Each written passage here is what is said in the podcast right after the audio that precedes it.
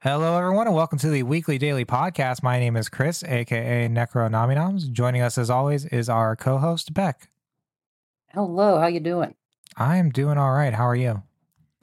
Doing pretty good. Just doing normal adult life stuff, paying bills and enjoying the cold. It's been like 41 degrees out here, so Yeah, it's dumb. been about the same over here. It's chilly. I'm not liking it. Yeah. Like what what happened to like uh, maybe I missed it like the the 50 degrees and the like 60 degrees. Like it went from like 70 or 80 here like last week straight to like 40. Like Yeah, it it did something like that over here too. yeah. G- give me like a 50 or 60. Come on. Like make it gradual. Yeah, yeah. I, I wasn't ready. Oh But- boy. yeah, it's dumb. Uh, what what games have you been up to lately? Uh honestly, just the same old, same old. Like nothing's really changed. I'm a boring person with a boring life and boring games.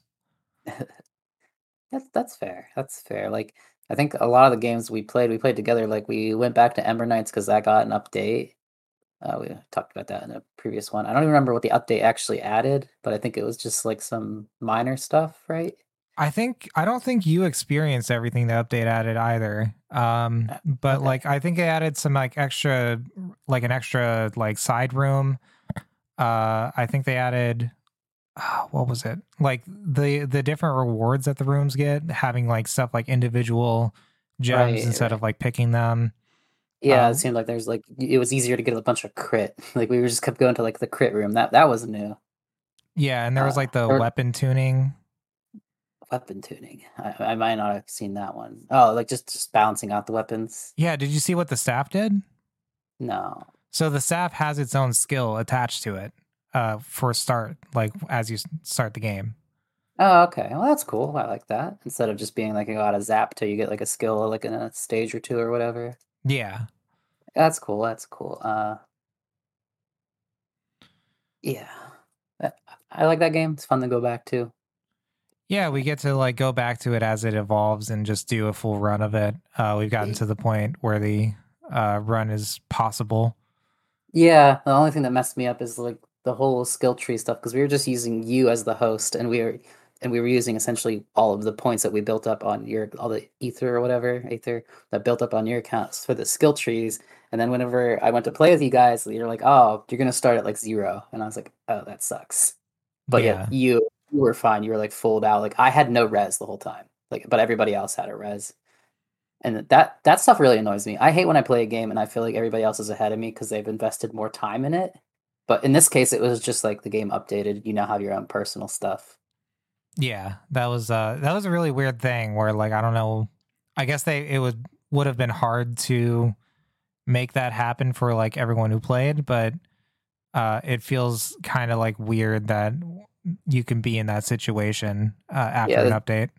yeah gist of it seems like we're just going to grab your save file we're just going to take take it put it into our computers and just be updated like that Yeah, we should probably look into that. Uh, so we'll probably end up doing that. Uh, what else have we played? I've been trying to finish out, out Apex because for some reason I keep buying the battle pass for like because uh, you get the recycled amount of in-game currency, like the paid currency, and I just keep buying the battle pass so that I'm like, okay, I got an extra two hundred that I can spend now after getting to the max level. So I'm just trying to finish that battle pass. Uh, same with Tower of Fantasy. Um, Yeah, A- and it's annoying. Apex is uh still rough for me where I just can't seem to break a certain damage threshold. Uh I'll be, I'll have games where I'm like, "Oh, I'm doing really well. I'm hitting a lot of shots." And then we'll get to even when we win, like we'll get to the end screen and it'll be like, "You did 200 damage." Like, "Wait, how did I go an entire game and only do 200 damage?" right. I am just straight up being carried at all times and it sucks. That's how I feel too whenever I play with like other people too. Yeah. I don't like it. Uh, like you just gotta practice shooting, but yeah, I, I get the feeling of just, yep, I feel like I've shot a lot of bullets, and then the game finishes, and you're like, I've done nothing. Yeah. I managed to we died early in a game and I managed to only do seven damage somehow and I don't know what produced that I result. remember. Did you kill a person with that? Uh, yeah, no, that was the one where like uh, Oh our God. friend uh had him at like nothing, and then I just turned around and shot him, and it turned out that that kill was seven damage. So seven damage is like either the spray of a shotgun or the first bullet of like an SMG. It was yeah, it was it had to have been something like that. I don't know. Yeah. It was probably an alternator. Checks out. Checks out. It Yeah, also had to like not be a headshot too. yeah. that happens to me too. I always secure the kill that way. Um, what else? I've been playing Pokemon Masters EX, like the mobile game for Pokemon. Not not not Go, but Pokemon Masters, and uh, that updated to the Halloween event. Every time I play like a mobile game, I'll play it for like a year till it comes back to Halloween, and I'm like, I have all this currency saved, so that I, I can pull on all the Halloween characters. And it's at that point, so I'm spending currency that I've saved up. nice. Yeah, they, they added uh, Iris. I like Iris, even though she's really cringe in the anime, but she's really cool. She's like the only character that Ash travels with in the anime that's like a champion. So I was like, cool, Halloween Nice. outfit for her. nice. Uh, but I don't think I've been playing any other like games. Yeah. No, that's about the same for me. So we're in the same boat. I, I guess League, if that counts for anything, and I went back to Genshin. Yeah, I'm. That's- I y'all went back to Genshin. I'm like, should I? And I'm like, nah, I sh- I don't need to. Yeah, it's more of the same, pretty much. And Tower Fantasy has better movement. I, playing Genshin actively makes me worse at Tower Fantasy. Yeah, no, I ma- can see that. For one reason, well, outside of just the movement, like Tower Fantasy just has better movement, so therefore Genshin would feel worse for me. But in Genshin, whenever you use like a big skill, like your ultimate or whatever it's called, it's called a discharge in Tower Fantasy, I believe. No, no, your big elemental attack, whatever. Um, Ta- Genshin gives you iframes. Tower Fantasy does not. So like you'll release a big attack, and then a monster will hit me while I'm releasing. it. I'm like, damn it, Genshin, He made me feel like I was safe. Yeah, no, I Um, uh Tower Fantasy is starting to. I'm at that like I I feel petty. I am petty. Uh, because part of the reason I quit Genshin was because I didn't get the five star I wanted. oh my god. Like because it was the the last event that I did was the one where Yelan came out and um I didn't get her and I was like I'm I'm gonna uninstall this now. Tower Fantasy, uh, I got the last banner character. Uh, I don't think I can get this current banner character, and Cobalt. yeah, Cobalt. I don't think I'm gonna be able to get her, and I definitely had a thought for a moment of okay, time to uninstall. I am bad. absolutely petty. That's fair. Like I, I understand that feel, that sentiment. I suppose. Um, I- I would have said just not to pull until you like can guarantee that you get the character, like the pity pool. Yeah, but what if I Mm, get it, get it though? You know, you, you won't. We've done a lot of testing. We've done so much testing with specifically Tower Fantasy, where if you're trying to pull the character, like you have to pretty much either get them on the pity or you. Well, there's a 50 50 too. So the pity is like pulling enough of the. doing enough pulls that you get this like dust or whatever. It's called flame gold dust, I think, or something. And that, that after you have 120 of that, you could just make the character, but it goes away at the end of the banner. Um, and then the pity is a 50% chance that when you hit that pity at eight, at eight pull, eight, 10 pulls, you will get that. You will have a 50% chance to get them. I mean, every pull is either you get them or you don't, but like it's, it seems to be like very low if you're not on pity pulling the character, like incredibly low. But it can happen. So I can understand the cope. yeah. I mean, given my Genshin luck, I just thought that I could pull and get it. You know, in in Genshin, I I just did what you did, where like it was that Anubis looking boy that came in. He's like Electro, and he's cool. He's like just better Razor, and I did the same thing where I just logged in, did two pulls, got him, and I'm like I didn't even want him, but like I there's another character coming out who's who's an, an Archon. I've never gotten an Archon, and I want the Archon because I don't have one, but I know because I want them, I'm not gonna get them. So if only I didn't want them, I would get them. That's how it normally goes for me. yeah. I'm sorry. The game knows. They, they can feel my true emotions. I can say I don't want the character as much as I want, but if it knows my true emotions, it's not going to give me that character. Yeah, you have to believe it from the heart. Yeah, I, I've played a, a numerous amounts of gacha games where I'm like, wow, that character looks dumb. I don't like how they play, and I if I truly feel that, I will get them 100. percent it, it happens all the time. You just have to tell a lie that you yourself believe. That's what makes a good lie. So No, my heart of hearts knows. um, one last thing to talk about is I, I know I mentioned the league, but there's like a UI update with how they do the uh, rep- representing the like battle pass and stuff. It's like a whole separate tab now. It's like the event shop. Uh, that's been weird. It's just it just looks weird. I don't know if you remember talking about that at any point. It updated Yeah. like a few a few weeks ago, but like so, like sometimes we play and then I look at that and I'm just like, man, that looks weird. I remember y'all showed me a picture of it, and I was like, "This looks uh, like either like a mobile game or like an MMO that like just shoots you with everything at once, like one of the free to play like Korean MMOs that like Yeah, just throw a lot of stuff at you." hit you with all that information at once. Yeah, that's what it looks like. It's really weird. Yeah, so that's that's about it. We could get into news. Yeah, sure. Oh man, where do we start?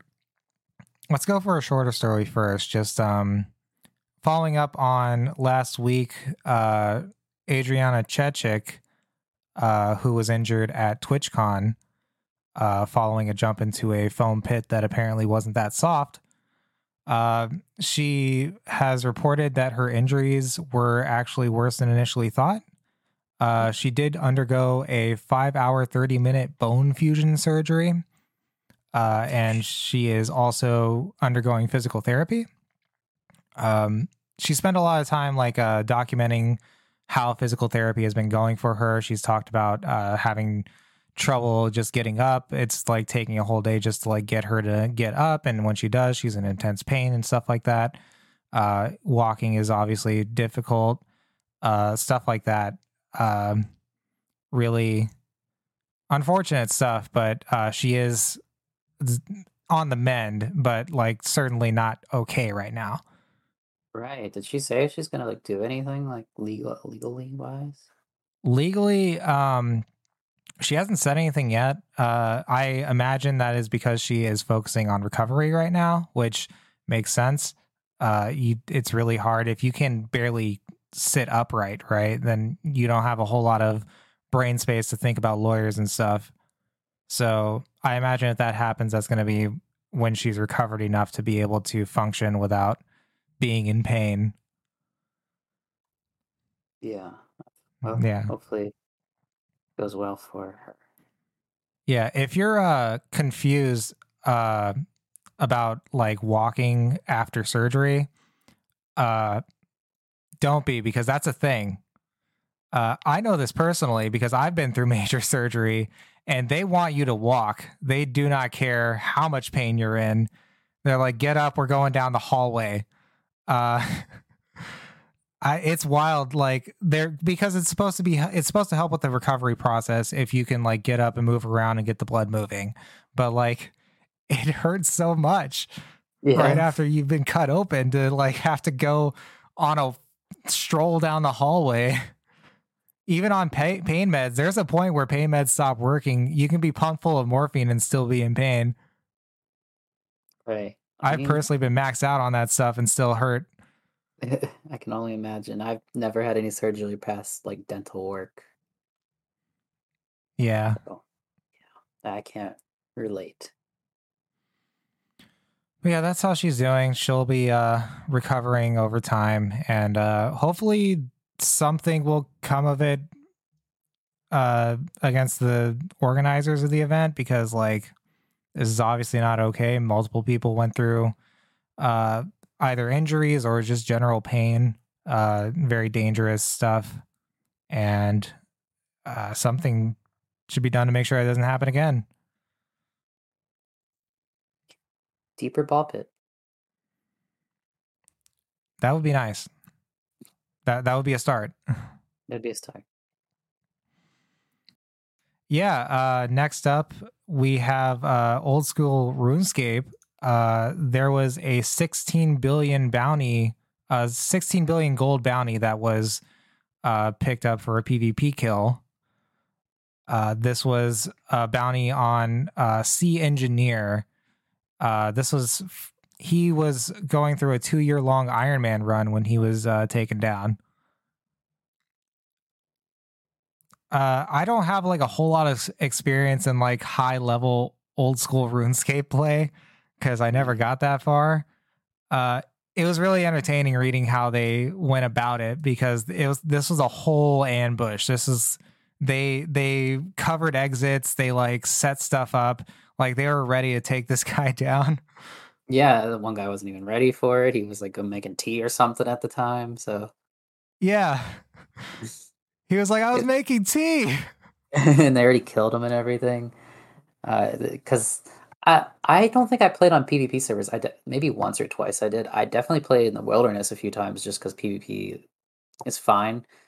Uh, in, the wilderness, there's only like I believe depending on how deep you go, there's a level differentiation between you and who, someone who can like attack you or vice versa. So if you're just going like right outside the wilderness, um, I don't remember the name of zones. I shouldn't, and I don't want to try to remember them. But there's one area with like uh, where dwarfs are. I think the wilderness is right on the border of that. Um, and I remember just going there a lot, and you could just like go out like not a few steps, but like a decent amount, and the the differentiation was like I think ten levels. Someone could attack you, which wasn't much. And normally, stereotypically, most fights end with like someone just running back into the town or whatever. So, eh, I just thought the story was interesting because it's RuneScape and people still go hard on it. It's just funny to me. Yeah, it, it is fun to see that that's still alive and well. Uh, Yeah, I have dabbled in uh, RuneScape, uh, like as recently as a year ago. I think, like within the last year, I've uh, messed with both old school and the the new RuneScape. Uh, which one do you think you like? honestly, at the very least, I think I like old school RuneScape just because, like, the new one I don't understand. The new one to me just looks like a, like a stereotypical like hotkey based MMO. Like it was just trying to be like WoW or whatever. Yeah, it looks like that, but I don't understand any of the like progression systems or how like what I should be going for, what I should be doing. Uh maybe that's the problem is just I know old school RuneScape better. Uh and I know like what I should initially be doing at the beginning. Uh and like I know all the locations, everything where everything is. Uh because I thought that like the newer RuneScape was the same map and everything, and some of them, some parts look like the same map, but some parts don't. So I, I just don't fully understand it, I guess, and that's why I probably like the old school one better. Yeah, I I think whenever RuneScape Mobile came out, I think I might have played some, which that that was a few years ago now, right? Yeah, that would have been two or three. Yeah, that's whenever I dabbled again, and I was like, I had a goal. I think I tried to like, I was like, I'm just gonna do like archery this time and stuff, and I just went to nostalgic areas and shot a bow at some scorpions and stuff. It it, it was like a legitimately. Normally, I don't view games this way, but it did feel like I was just doing a time waster.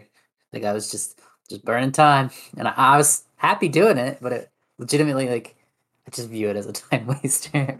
Yeah, RuneScape is just farming up your skills. Like Like that's most games. Like a lot of of games it. are just like leveling up and increasing eye level or whatever you it is.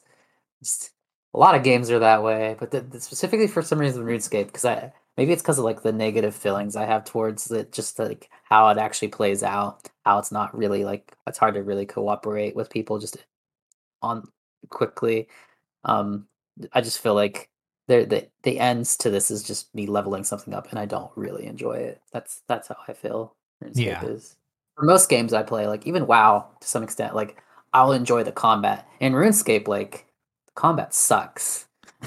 Yeah, you're just tapping the person. Yeah, even like a turn-based RPG, like a single-player turn-based RPG. At least I can like enjoy that. This RuneScape is just like, nah, no. Yeah. Okay. Uh we can move on. Uh oh, let's talk about G4 uh real quick. Uh so G4 TV after its uh revival last year is now uh, shut down after 11 months. Uh, Only eleven months. I thought I really thought it was a year. it was almost a year. It was 11 months. Hmm. Uh, it was last November, it looks like, that they came out. Uh, the way. I- Hmm, oh, yeah, go, ahead. Uh, no, nope. You. Oh, okay. Hey, I'm- I'm T posing. You. Okay. so the way that they revealed this was through a memo that was sent out. Uh, there's actually a tweet of the memo taken here. So the memo says uh, essentially that like they go through, you know, oh, we were happy to have everyone. We re- worked really hard to generate income and viewership, uh, but viewership is low and we're not really sustainable. So they say that they are uh, immediately discontinuing G4 operations, uh, which that is already that that right there is the main thing is they just cut it off as of that memo. Like there's no there was no time for anyone like a two week notice or a one day notice. There was just you know it was cut off. People were talking about like they couldn't get, get on their Slack and were just confused because they were like why what's happening today. Some people didn't find out that this was happening until they saw the tweet. Yeah, yeah. Like you, pointed out the immediate thing to me, and that that that threw me off. But like I saw like um Jirard the completion completionist, like a, a YouTube pretty popular like YouTube person, um just being like, yeah, this is how I found out I lost my job. That's terrible. Yeah, that is terrible. Um really sucks uh for the people. I mean, G4 was something that like it was it was it wasn't going to do well. I think like from the start.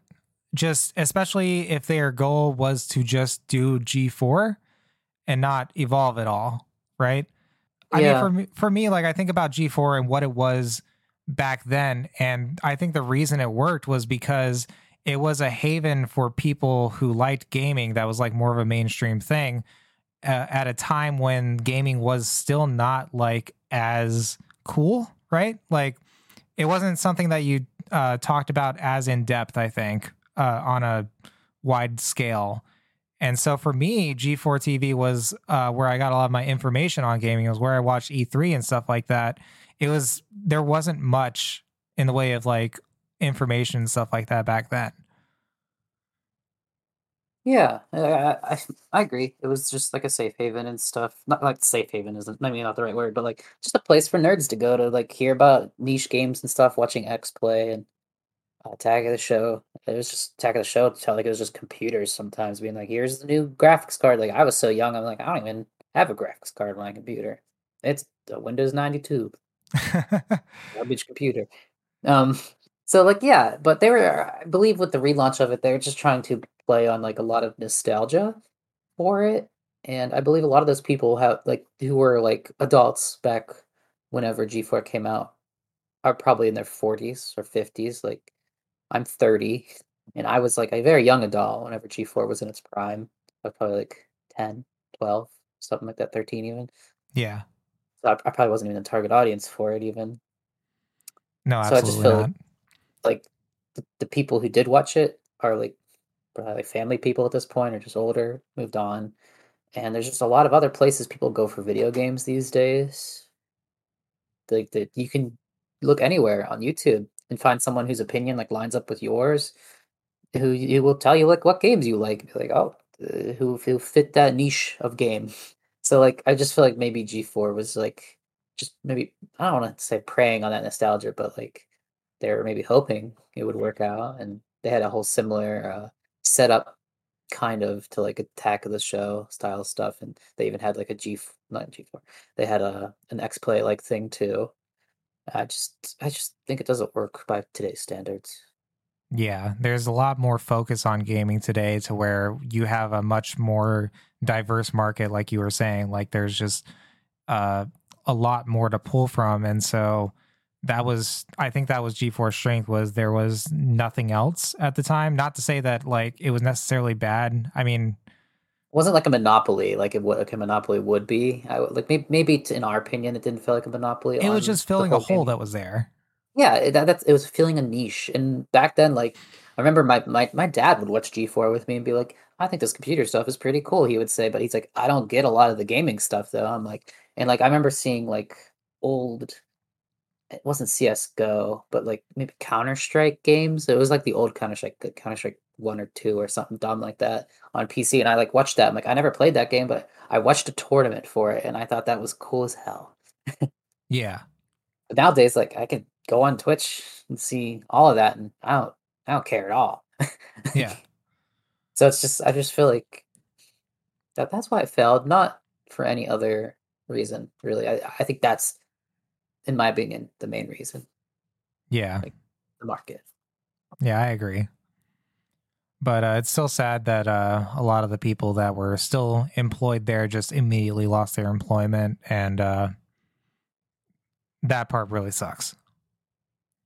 Yep, One hundred percent. But uh, I will say for that Jirard person, like he's just gonna go back to full time with his channel and keep making videos. Like sometimes I will watch that, watch his ch- videos. He makes fine videos. So not not everybody is just out and about. Like some people just moved on to other things. They were already popular people who were just heading it. So it's not terrible for everyone, but I'm sure a lot of people were just devastated to like they were happy to be on it and devastated to just lose it. So Yeah, for sure. okay, let's uh let's go ahead and talk about this Bayonetta three stuff mhm. uh because there's a lot going on here. Yeah, a lot very recent, very new. So uh last week we did talk about um Jennifer Hale was announced as the new voice actor for Bayonetta in Bayonetta 3. They were citing uh, overlapping schedules as the reason that Hellena Taylor uh, could not be uh, returning as her role. We did we did talk about that. Yeah, we did mention it last week. Whoa. What did we say? Did we say that was like, oh, that sucks, but they it just be that like schedules line up? Is that what we said? That's what they said. That's what there was No, no, no, yeah, an yeah. interview. That's what they said, but like, what, what was our opinion on that? Is what I'm asking. I mean, Je- just that Jennifer Hale is a good voice actress. So Yeah, yeah. Like, we're like, I think I remember seeing that. I just don't remember talking about it. Just being like, oh yeah, scheduling happens, man. That happens. But turns out that's not true. So, Hellena Taylor has put out a series of videos um, explaining uh, her side of what happened. Uh, she claims that she was only offered four thousand dollars uh, to reprise her role as Bayonetta. Uh, in talking about this stuff, she is also breaking an NDA. She has now called on fans to boycott the upcoming release of Bayonetta three. Um, yeah, like she she mentions a lot of stuff in her videos, uh, but a lot of it was just around the lines of uh, it's ridiculous to say that it was overlapping schedules. It was actually I was not going to get paid as much as I wanted to, uh, or as much as I deserved for this role. Jennifer Hale also put out a statement after this. Jennifer Hale's statement was that she could not, basically, that she could not comment due to the NDA. She encouraged people to keep an open mind about the game, reminding everyone that a whole team worked on the game. So uh, now we have recently had some information come out. Uh, there was an article by J- Jason Schreier on uh, Bloomberg. He said that uh, two people involved in the negotiations for Hellena Taylor's contract, uh, as well as documents related to that contract that were reviewed by Bloomberg, uh, actually show that Platinum actually offered Taylor uh, somewhere between three thousand and four thousand dollars per session for at least five sessions, which would put the actual payout for uh, her role as Bayonetta at fifteen thousand. So right now we're at a point where we're having two opposing opinions. Although to uh, be clear, Platinum themselves have not put out their own statement on this. They have remained silent. So on one side, we have Hellena Taylor saying this was all that was offered. On the other side, we have uh, a report that indicates from anonymous sources that that was actually not the case. So we don't know exactly what's going on. Uh, what I will say is this is pushing a conversation about voice actor pay in general. A lot of people have commented uh, in reaction to Hellena Taylor, uh, giving plenty of examples of people being underpaid. There are some people that talk about how much they've made being similar. There was one person uh, who voice acted in Breath of the Wild who did not, uh, who was only paid about $3,000 for voicing three characters in Breath of the Wild. There are other voice actors who have commented and weighed in and been more like, this is just how things are. Yeah. Uh, they've said, you know, like it works out if you do a lot of roles, stuff like that. Uh, there's also uh, people that point out that this is actually the industry standard based on uh, the union's uh, contracts, which uh, I actually looked up. The uh, union for voice actors is the Screen Actors Guild American Foundation of Television and Radio Artists. And they do have their contract available on the website. And it does essentially say that for uh, union members at uh, up to three voices for four hours a day, uh, each session would be about a thousand dollars. There are uh, additional compensations made uh, based on how many consecutive sessions you do, so that does also go up, but it is around a thousand dollars per session. Yeah. So this, the amount that she would have been paid seems correct. It seems correct in the sense of this is the standard. Yes, yeah, exactly what you were saying. Specifically, what you were saying. I think that whether or not this turns out to be the case, uh, one way or the other, uh, this is still pushing a conversation about what voice actors should be paid. Because a thousand dollars a session, that makes sense to me for smaller roles. Uh, to have that kind of standard where it's like, okay, you're just voicing a background voice, and you know you, this should be done in a session or so. Uh, when you have these big budget games with these big characters, you should absolutely be game, getting paid more. Bayonetta is a pretty popular character. Uh, like she's in Smash. Like she's she's she's, there for a reason. Yeah, she's a really popular character. Like, uh, m- we were, tra- we were talking prior to the podcast that like if a character's in Smash, they're they're probably pretty popular. Yeah, they're either pretty popular or old. Uh, Oh, basically. well, Yeah, now now you're gonna cause me to go look at a roster of Smash characters to see who's recently added that was like old. Sephiroth. Yeah. Not well, okay, I don't want to call that old because of how It old we are. well, if if we're looking at the game specifically that Sephiroth came from, Final Fantasy VII. Final Fantasy VII's initial release date was 97. I know. like like I I was four five. I was five when it came out. Well, no, I was four. It was January 31st. My birthday's in February. So I would have been three at that point.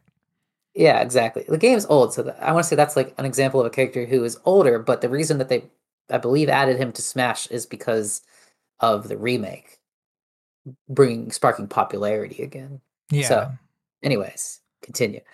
but yeah, she's a pretty popular character um, for a pretty big game company. Like Platinum Games is a pretty. I mean, th- you could argue they're niche. I don't think they are. They have a pretty uh, well documented uh, library of games. I feel Uh, like they do now. Like for me personally, like I, I'm one of those people who who like it's gonna sound so hipster, but I'm kind of hipster for games. Like I'll get into some games pretty early before they get popular. Like whenever I saw like Nier and stuff, Bayonetta, like I was like, yeah, this is this is like a niche dumb thing. But nowadays, like a lot of the games they've done are like I feel popular in the gaming circles. If that makes sense. Like maybe if you're not a gamer, you don't know their games. Sure, why not? But like I see these characters everywhere on Twitter, at the very least, and on the internet. Like, even if you don't game, you've seen Bayonetta. You've probably seen uh, Nier Automata characters at the very least. So, just saying. Yeah. Um Yeah, I mean uh but my point is if you're voicing for a popular game, especially if you have some like prominent characters, uh especially if you have the protagonist uh who has like two games prior, uh you should be able to get more for your work. Uh and this also highlights that everyone's getting flat rates. Uh, these are not you're not getting residuals off of this. You're not getting uh, money for sales or anything. You're just getting what they pay you at time of service. Uh, there is a whole other argument about parsing out who should get residuals and who shouldn't. Uh, but like, if you're not going to get residuals off of it, you should be paid a fair sum at the begin, like right out the jump. Again, for characters that are like main characters uh, for a large company uh, that can absolutely afford it. That's my stance on this. Like, I don't think, uh, I don't know one way or the other. It sounds like we don't have the full story on this, so I can't sit go one way on the other on this story and who's right and who's wrong. But I can say certainly that I thought that voice actors would get paid more, uh, especially for big budget games like Breath of the Wild and Bayonetta and uh, like Borderlands games.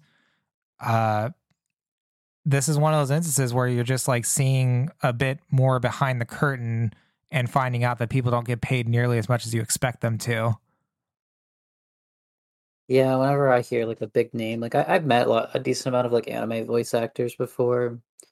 Maybe, I don't know video game voice actors, but there's a lot of crossover, and I'm just like, yeah, this person's literally famous. Like they're probably like millionaires. So like seeing that they get paid thousands for like a whole game is surprising to some extent. Yeah, because you never know if they're like working on games back to back or I mean voice acting back to back. Maybe they only do like a couple things a year, so maybe they don't actually make that much money. Yeah, if you were going off of this rate, you would have to do quite a bit of games to be able to make, uh, you know, make do. Uh, just whatever you need to pay in life. Uh, yeah, depending even, on where you live, I guess. But like most of these people live in like big places with big costs. Yeah, and you kind of expect to move to those places with big uh, costs because that's usually where studios do business. Yeah. So yeah, uh, hopefully we get like a statement from Platinum specifically because that it's weird that they haven't responded to this at all yet. Uh, and I would like to see what they have to say on the subject. Yeah, I, I would like to see something official too. Like it's hard to get a good opinion on it. Um, I will say some people come out trying to say like they want to boycott the game. Don't do that. A lot of people people put a lot of hard work into the game. Like yeah, you like like Bayonetta, still play the game regardless, unless you truly really liked Hellena Taylor's rendition of the character, and that would put you off. Maybe maybe, maybe the game won't be for you then.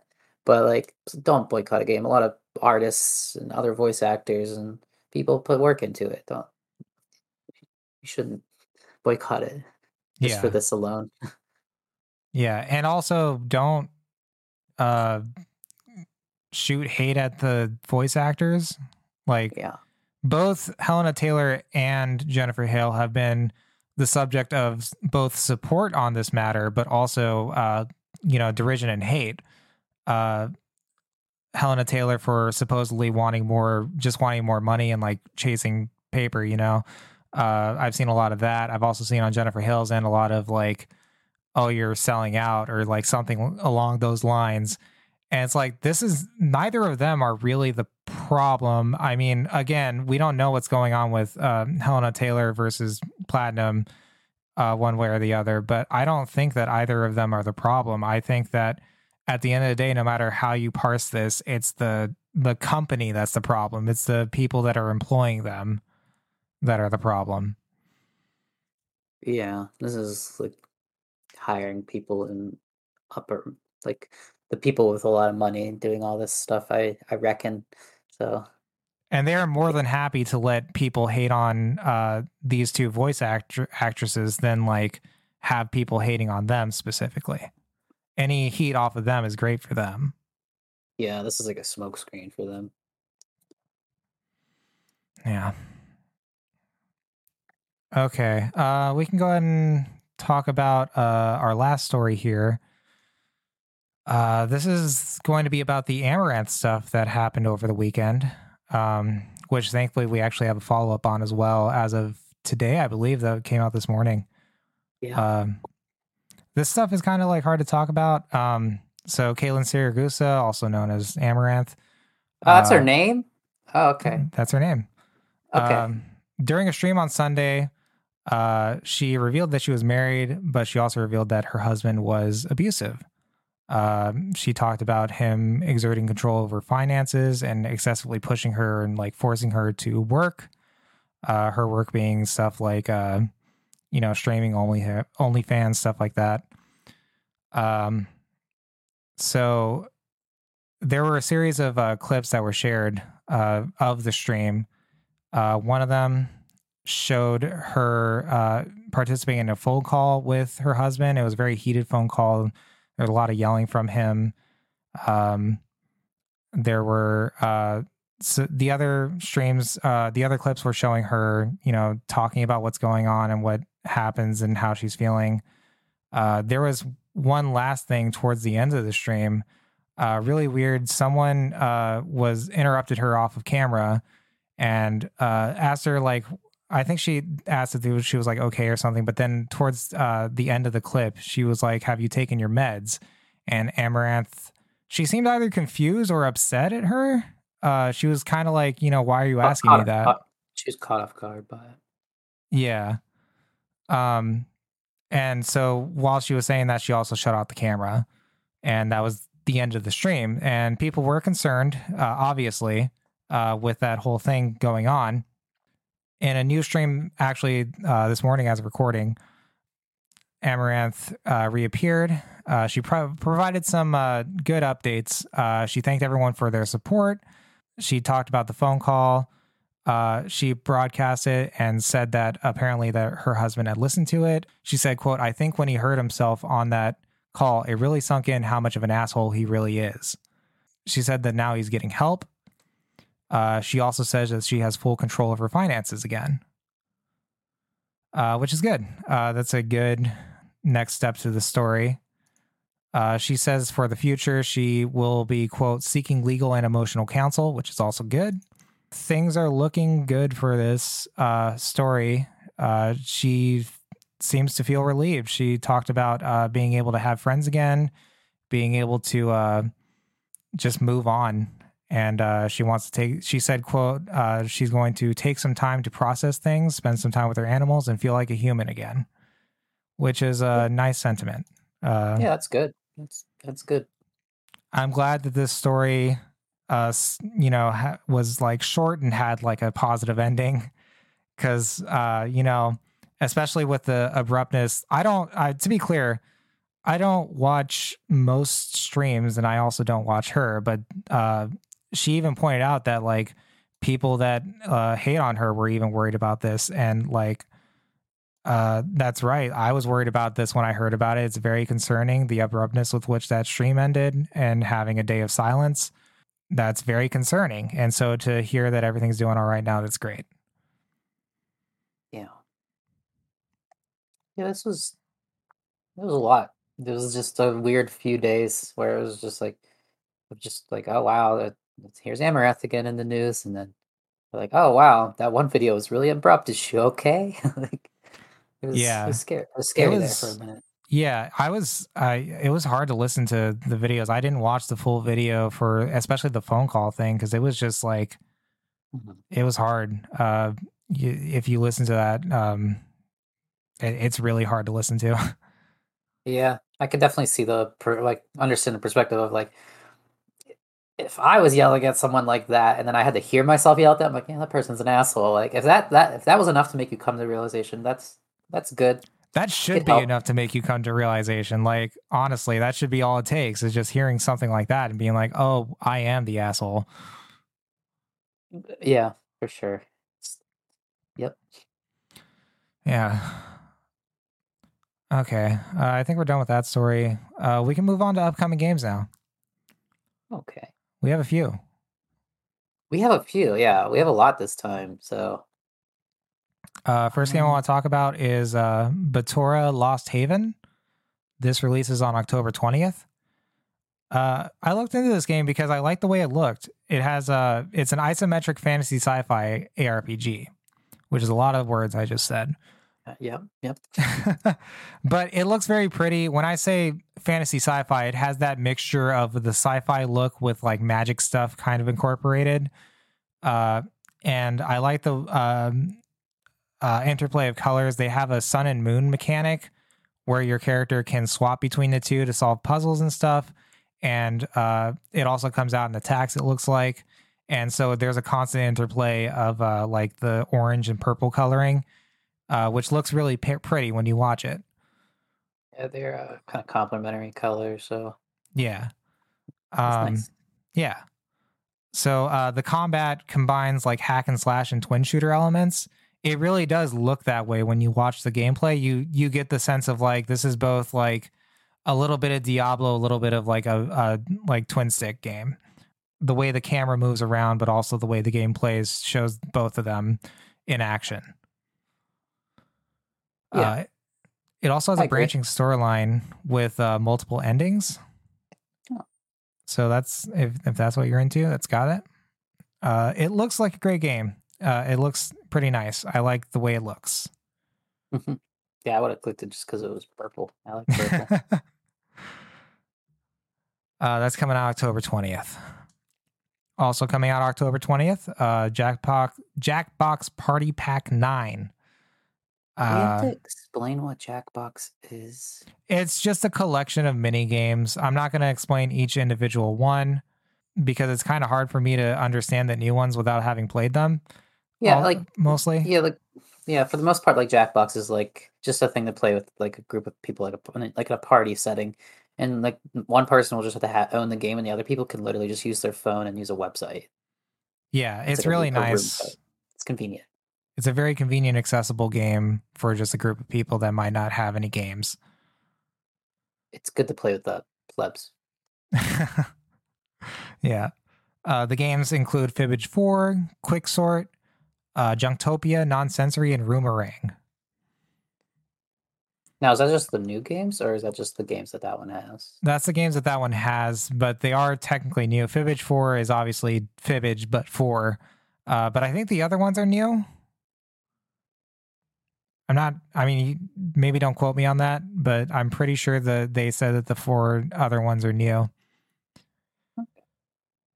Uh, that's coming out also October 20th. Uh, also October 20th is uh, Mario plus Rabbids Sparks. Is that how you say that? Mario plus Rab? I don't.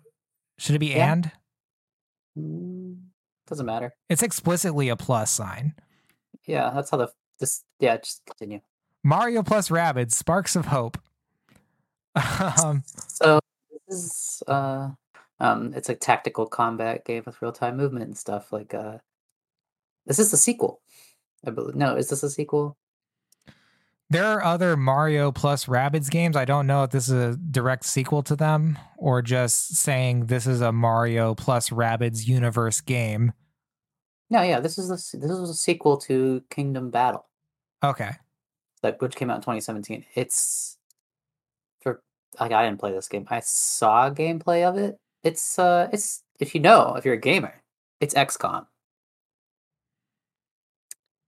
If you don't know what XCOM is, it's like tactical shooter type of thing. Not shooter, but like you're putting your units on the tile grid and there there's a cover and stuff and they're shooting at each other, which you wouldn't expect from a game called Mario plus Rabbids. But uh yeah, that's XCOM. Yeah, it's uh, it's not the grid-based movement, so it's a bit more freeform. And in fact, uh, when I say real-time movement, you are just moving your character. It's not necessarily real-time in the sense that things are actively shooting at you, but you're just physically moving your character to a spot. And also, it incorporates some platforming. It looks like so you're able to use any movement abilities or just jumping to get to certain spots, uh, which is cool. There's not sometimes tactics games don't have that like vertical movement or if they do, it's very basic. Just this is another tile and you can move to it. Yeah, like uh. It's it's a weird game series. Like the first one was it, it's like not tact like as you said it's not like tiles but like there's distances. There there's effectively an amount that a character moves and stuff and can shoot and like there's cover. Yeah, you're given Um, a radius uh, that is your maximum movement, and you can only move within that, and then you're done moving for the turn. Yeah. Uh, I am interested in this game. Like it looks like I hate Rabbids. Like I like Rayman, and ra- Rabbids are from Rayman, but I don't love Rabbids. Not gonna dumb. lie, I forgot where they came from, and you said Rayman. I'm like, oh god, Rayman. Yeah, I don't. When just me saying that makes me don't believe myself. yep, I'm gonna double check that now. I'm, I'm right, right? Like I'm I think you're right. I, I'm pretty sure you're right. I was just, I forgot about Rayman. When's the last time you heard about Rayman? Because it's been a minute for me. Uh, the one Rayman game was uh, like incredibly popular. The uh, one side-scrolling one.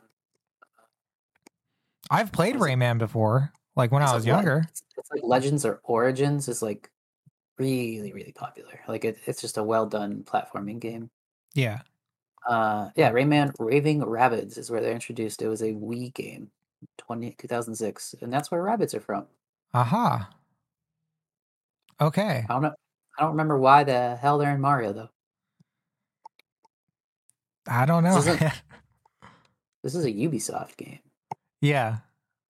Anyways, uh, it, it's cool. It's like a tactical shooter, and I sucked at XCOM because the computers cheated. I don't know if you played XCOM, but the computers cheated. Computers usually cheat though. That's that's Like common. It'd be like you have a ninety six percent chance to hit the enemy, and you'll hit and you'll shoot and you'll miss, but then the enemy's like ten percent chance to hit you. It'll hit you, crit you, and kill you, and it has permadeath. Like I'm like I'm salty.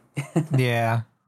But uh yeah, like it looks cute. I like there's like a cool bunch of movement things. It's not only like shooting, it's like goofy and I don't know if kids will actually play this because it's weird. Like this might be too much for children, but from the gameplay it looks very like it's easy, it's manageable. So like I don't know what else to say. Yeah. I, I might play it, but uh it's a Nintendo game, so that means it'll be sixty dollars perpetually forever and ever. So Yeah. Yeah. Um. Okay. Next game. Uh, this one's gonna be quick. This is Vampire Survivors. This is the 1.0 launch. what? That's So- crazy. Yeah. Uh, it is actually releasing. It's on October 20th as well. Uh, It's gonna be next to nothing. Five dollars, you bet. uh, quick recap: Vampire Survivors is just the like kind of auto battler thing. You're just a 2D character moving around a map with uh, moves that constantly go off around you. I would not explain this as an auto battler, like auto chess. Yeah, it's I not would- an auto battler. It's not the best way to explain it is a re- is a reverse bullet hell. Like you think of a bullet hell. If you don't know what that is, I'm not gonna explain it. But like, if you think of a bullet hell, like you're the person trying to dodge the bullets, and your your character's just like a ship or whatever, a character just shooting on a plane. A reverse bullet hell is that you are the characters sh- shooting stuff, and the enemies are trying to like avoid you to some extent. So, and it's just automatic, is what you're trying to say, like an Yeah. automatic reverse bullet hell. So you're just trying. You're what you're essentially doing. All you're doing is just avoid dying. The rest is being taken care of. That sounds really boring. Vampire Survivors is the one who pretty much coined this whole thing, like this, the way that this plays out. Not the bullet hell genre, but this reverse bullet hell thing. And like a bunch of people copied it and cloned it. There's tons of like, makes on this Vampire Survivors game that is finally coming out, and it came out last year, or the beta or whatever came out last year, early access. I don't know what to say about that stuff anymore, but it's cool that this is finally releasing. This is only like one person that works on it. Yeah, it's pretty cool. Um, I've had a lot of fun with the game. Uh, it sounds like a boring concept. It's actually very addicting. Uh, I have 25 hours in it for the short, like, I think week or two that I played it. Maybe uh, it was one of the games that I just went to when I had nothing to do, and ended up spending like two or three hours at a time playing it. Yep, I I have 29 hours. I remember whenever I I got on pretty early in this game, and I would explain it to our friends, and our friends had zero interest in it. And eventually, they're like, "Yeah, I saw a streamer playing it, and I'm gonna play it now." And they like 100% of the game multiple times every time it got updated. You had to re 100% it from whatever point you were at, and it- it's just like explaining the game does not do the game justice. Is what I'm trying to say here. Yeah, for sure. Okay. Uh, moving on. This is the last game that's coming out October 20th. Um, this is Warhammer 40k, uh, Shootas Blood and Teeth. I love that this game is coming out. I actually didn't know anything about it. I had to look it up, but it's like a two two D side scrolling like class shooter. Uh, that also has like PvP. It also has co op. Uh, both things you can do online, which is nice because uh, with these types of games, that's not always a thing. Mhm. Uh, do you have more info on it if you know about it? Uh, if you've ever played Metal Slug, it's like that. Okay. Um, no, what I love about this game, uh, as far as 40k goes, I I'm eh on it. It's a little too depressing for me. And as far as playing a tabletop game, I don't play it. I just like the lore of it and stuff. But my favorite thing about 40k, like 100% love, are the orcs. I love them. They're dumb as shit. They're they just fight, and they're and, and the coolest thing about them is they're not conventional orcs. I mean, they're big green dudes, but they're fungus. But they're like these dumb funguses that just they just fight. That's- all they do, and the, and they they they just murder, like murder, kill, and then they use teeth teeth as a currency, like just like bashing teeth out of other orcs and stuff, and other big monsters or aliens and stuff, probably Tyranids, and like that sounds dumb, but like in the 40k universe, these are the happiest people. like like even the humans suck. They're they're evil. like there's no good guys. These are the closest you get to a good guy. Unless you like Ta- unless you like Tau. Uh, they're communists. And like that I- think this is fun. It's goofy. I like that like so many people are allowed to take the the, the 40k stuff and just run with it now cuz Games Workshop used to be really specific specific with what they do with their property but like this is one of the many many game 40k games that'll gonna keep coming out every couple months um i just think this is cool i don't know if i play it because there's no price on it yet but it you know we'll see in a couple days because everything's coming out the 20th apparently Yeah. Uh, you've told me about the the orcs from 40k, and they definitely sound like the most entertaining thing. I would argue they're even pretty entertaining in fantasy, uh, from what I've seen.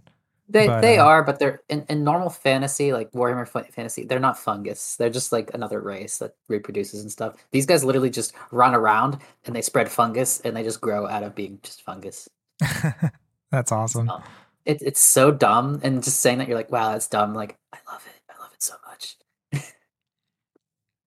All right. Um, next game that is coming out. Uh, this is October 21st. This is the new Tales from the Borderlands.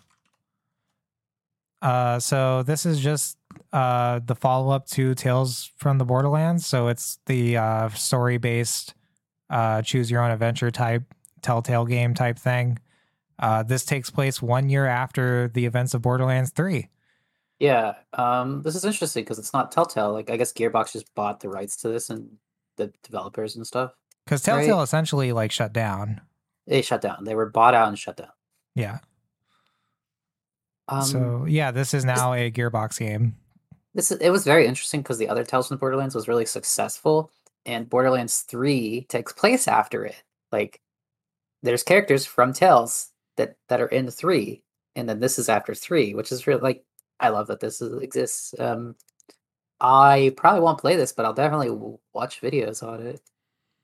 Yeah. Uh, Borderlands does have an interesting uh, like storyline to it if you follow it. Uh, so it's really cool to have these types of games where you get that uh, that story, especially from the point of view of different people than the like people you play in the games that are different, to say the least. Good way to explain it. Um, it's really goofy. It actually holds the same, like at least Tales of the, from the Borderland held the same energy and like humor that the other Borderlands held. Like, uh, if you've never seen Tales from the Borderlands, there's a video of one of the scenes of uh them being like a finger gun shootout. It is the goofiest, dumbest shit I've ever seen, and it makes the whole game. Yeah.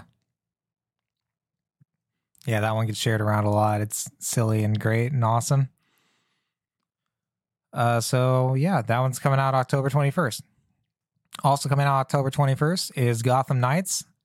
Uh, this one's getting been getting a lot of talk. Uh, people are excited for this one. Why is this? Is this another just Arkham City, like one of the millions of those, or however many there are, seven or eight of them? Uh, not exactly. So this is an open world ARPG. Uh, this takes place after Batman's death. The playable characters in it are Batgirl, Nightwing, Red Hood, and Robin. So Four Um, Robins. Okay. Tim is the is the Robin Robin. These are all Robins. Yeah. Well, is Batgirl Robin? I don't know. This one might be. I, I I- guess Batgirl. I guess isn't. You know more DC than I do, to be fair. Uh, There, there is a there is a Robin that is a redheaded female Red Hood- glasses.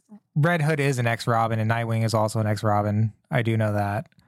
hmm but uh yeah so uh yeah my impression of this game is it feels kind of like a mix between just like gta and an ubisoft game Isn't that how Uh, are the, all the Arkham games have been lately?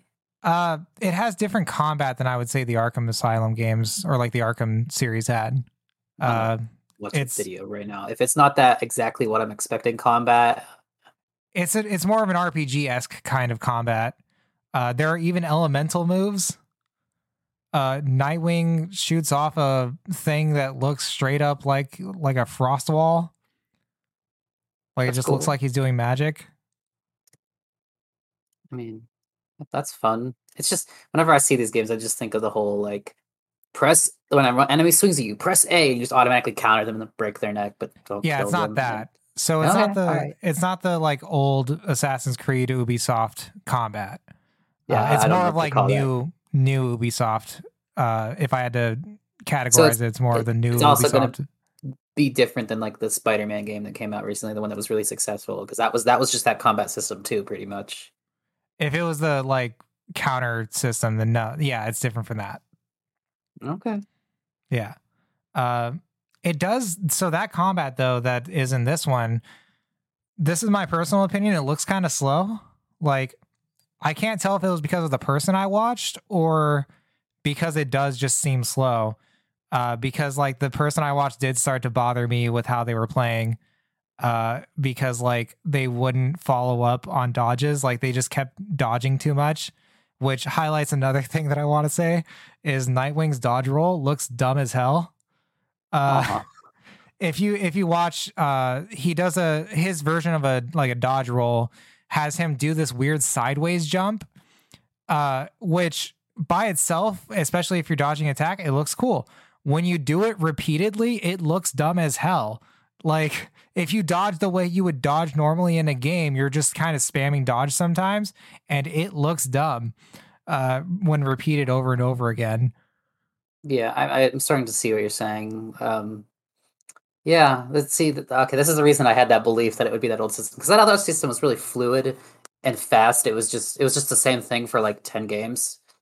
Um, yeah, I see what you're saying with this being like an RPG. This is like that one is how Assassin's Creed is nowadays, where it is an RPG essentially. yeah that's what i was trying to say Okay, yeah, I yeah, it does seem a little slow though. Huh. Um, I can't wait to play this uh in like two years when it's the Game of the Year edition for like five bucks. uh the the GTA portion of what I was saying was partially because of how the open world works. There is like some vertical movement it looks like, but there's also just like a motorcycle you ride around. But also there are police that you can upset and I don't know if there's like a star system like GTA, but it does have some degree of if you upset the police, you're going to have to fight them or run and also they're super strong and you shouldn't fight them because you don't get anything from fighting them. Mhm. So uh, that's the GTA portion that I was saying, uh, which it feels weird to reduce a game to that, but like uh, if I'm just trying to It's- explain the It's an apt gameplay, comparison. It's it's fine. Like I, I personally feel like, no, I get it. It's that's that's GTA. yeah, That's how I would explain Jak and Daxter too. It has GTA style things where there's like a star system and the cops want to kill you and you if you're just killing them but you're not getting anything for it. yeah, um, yeah. I don't know if you see anything that you feel like commenting on. No, you've explained it perfectly fine. Okay. yeah. Um we can talk about our last game here, which comes out on October 25th. Uh this game is Garbage Pail Kids, Mad Mike and the Quest for Stale Gum. Where where what was this for? What was This This is for mainly PC. I don't know if it's releasing anywhere else. Uh it's on Steam. Uh this is a game about garbage pail kids. Uh, it is made in the style of an NES game. That is the point of this game is to make uh NES, style garbage pail kids video game because it seems like the developers are saying like it's weird that these two very popular things in the 80s did not come together. Uh, like it's weird there's no NES game for Garbage Pail Kids as popular as they were back then. Is what they're saying. Are you gonna explain what Garbage Pail Kids is, or do you want me to do that? I'll let you do that. I don't want to, but all right. Uh, Garbage Pail Kids was like a trading card game. Not, I mean, not like a trading. Like it's just trading. It was like a collectible. Like the on all the like this was the 80s or early 90s that they came out. It was before It was my 80s. not- I don't want to say before my time, but like I know my brother had these and he'd have stickers of them and stuff. But um, they're gross. They're disgusting. Like I'm, I'm not being like woke about it. Like th- this is just like kids throwing snot and stuff and throwing up and like th- these were just garbage children. Like It's called And- Garbage Pail Kids. yeah, like I could if I looked really hard, I could probably find some somewhere in my collection of cards. I don't covet them or anything. I would rather throw them in the garbage because they're gross. But like that's Garbage Pail Kids. It was just a gross collectible card game. I don't know what Mad Mike is though. What? Oh, yeah. I don't know. I assume that they either made it up or pulled from Garbage Pail Kids lore, if that's a thing. Uh, this is just an action platformer in the style of an NES game. It also has a trading card system in it, so presumably you just collect Garbage Pail Kids cards. Um, it uh, when I say in the style of an NES game, it has four playable characters, six levels. I mean, it has a trading card system, but like that's it. It's six levels, four playable characters. Uh, so it is as short as an NES game. Uh, Mad Mike was just a Garbage Pail Kid from the first series well, there you go. of of cards. And he's looking for stale gum because he is a garbage pail kid. Yeah, th- these are like just little babies looking all fucking. Oh my god, all gross. Yeah. Uh, there's one last thing I wanted to point out about it, which uh, confuses me. So, uh, as part of the description, it says that um, it is uh, an authentically retro game designed for actual hardware. In my mind, that says it is designed to be compatible with the NES, like theoretically. But the uh, system requirements don't add up because the minimum system requirements for memory alone are four gigabytes of RAM. Uh, I don't know if you've looked at old hardware system requirements, but I have, and they could not even dream of that much RAM back then. Uh, maybe theoretically, like some secret base has that, but like, uh, if you look at old like uh, games that came out later than this theoretically would have, like uh, I I've looked at the Warcraft One specs. It requires something like 128 megabytes of RAM, uh, and that was like a normal amount where it was like this is gonna run games. So four gigabytes of RAM is too much. Two gigabytes of available space. I mean, you know how much a floppy disk could hold. It was not that much. Yeah. Um, I, I that's just something that confused me. I don't know what they mean by for actual hardware, other than the graphics just look like they could have been on an NES. But that would looks like an NES game. yeah, that would not take that much RAM to run or that No. much space to hold. Yeah. Uh, let me reemphasize: uh, Garbage Pail Kids are specifically stickers, but they're kind of in the form of like trading cards. Yeah. I, I just want to reiterate that, just in case someone says like it, it falls under trading cards, but they are effectively all stickers. and that was the last game. Uh, that's all the games that we've got for upcoming in the next week. Yeah, it was a it was a week. It was a week indeed. We'll, mm, we'll probably have follow up on some of these. Yeah. Yeah, I'm sure. Um, but yeah, that's gonna go ahead and close out our podcast for the week then. So um in the meantime, we appreciate you all listening. Thank you so much. We will see you later and don't forget to do your dailies. And your weeklies. Bye bye.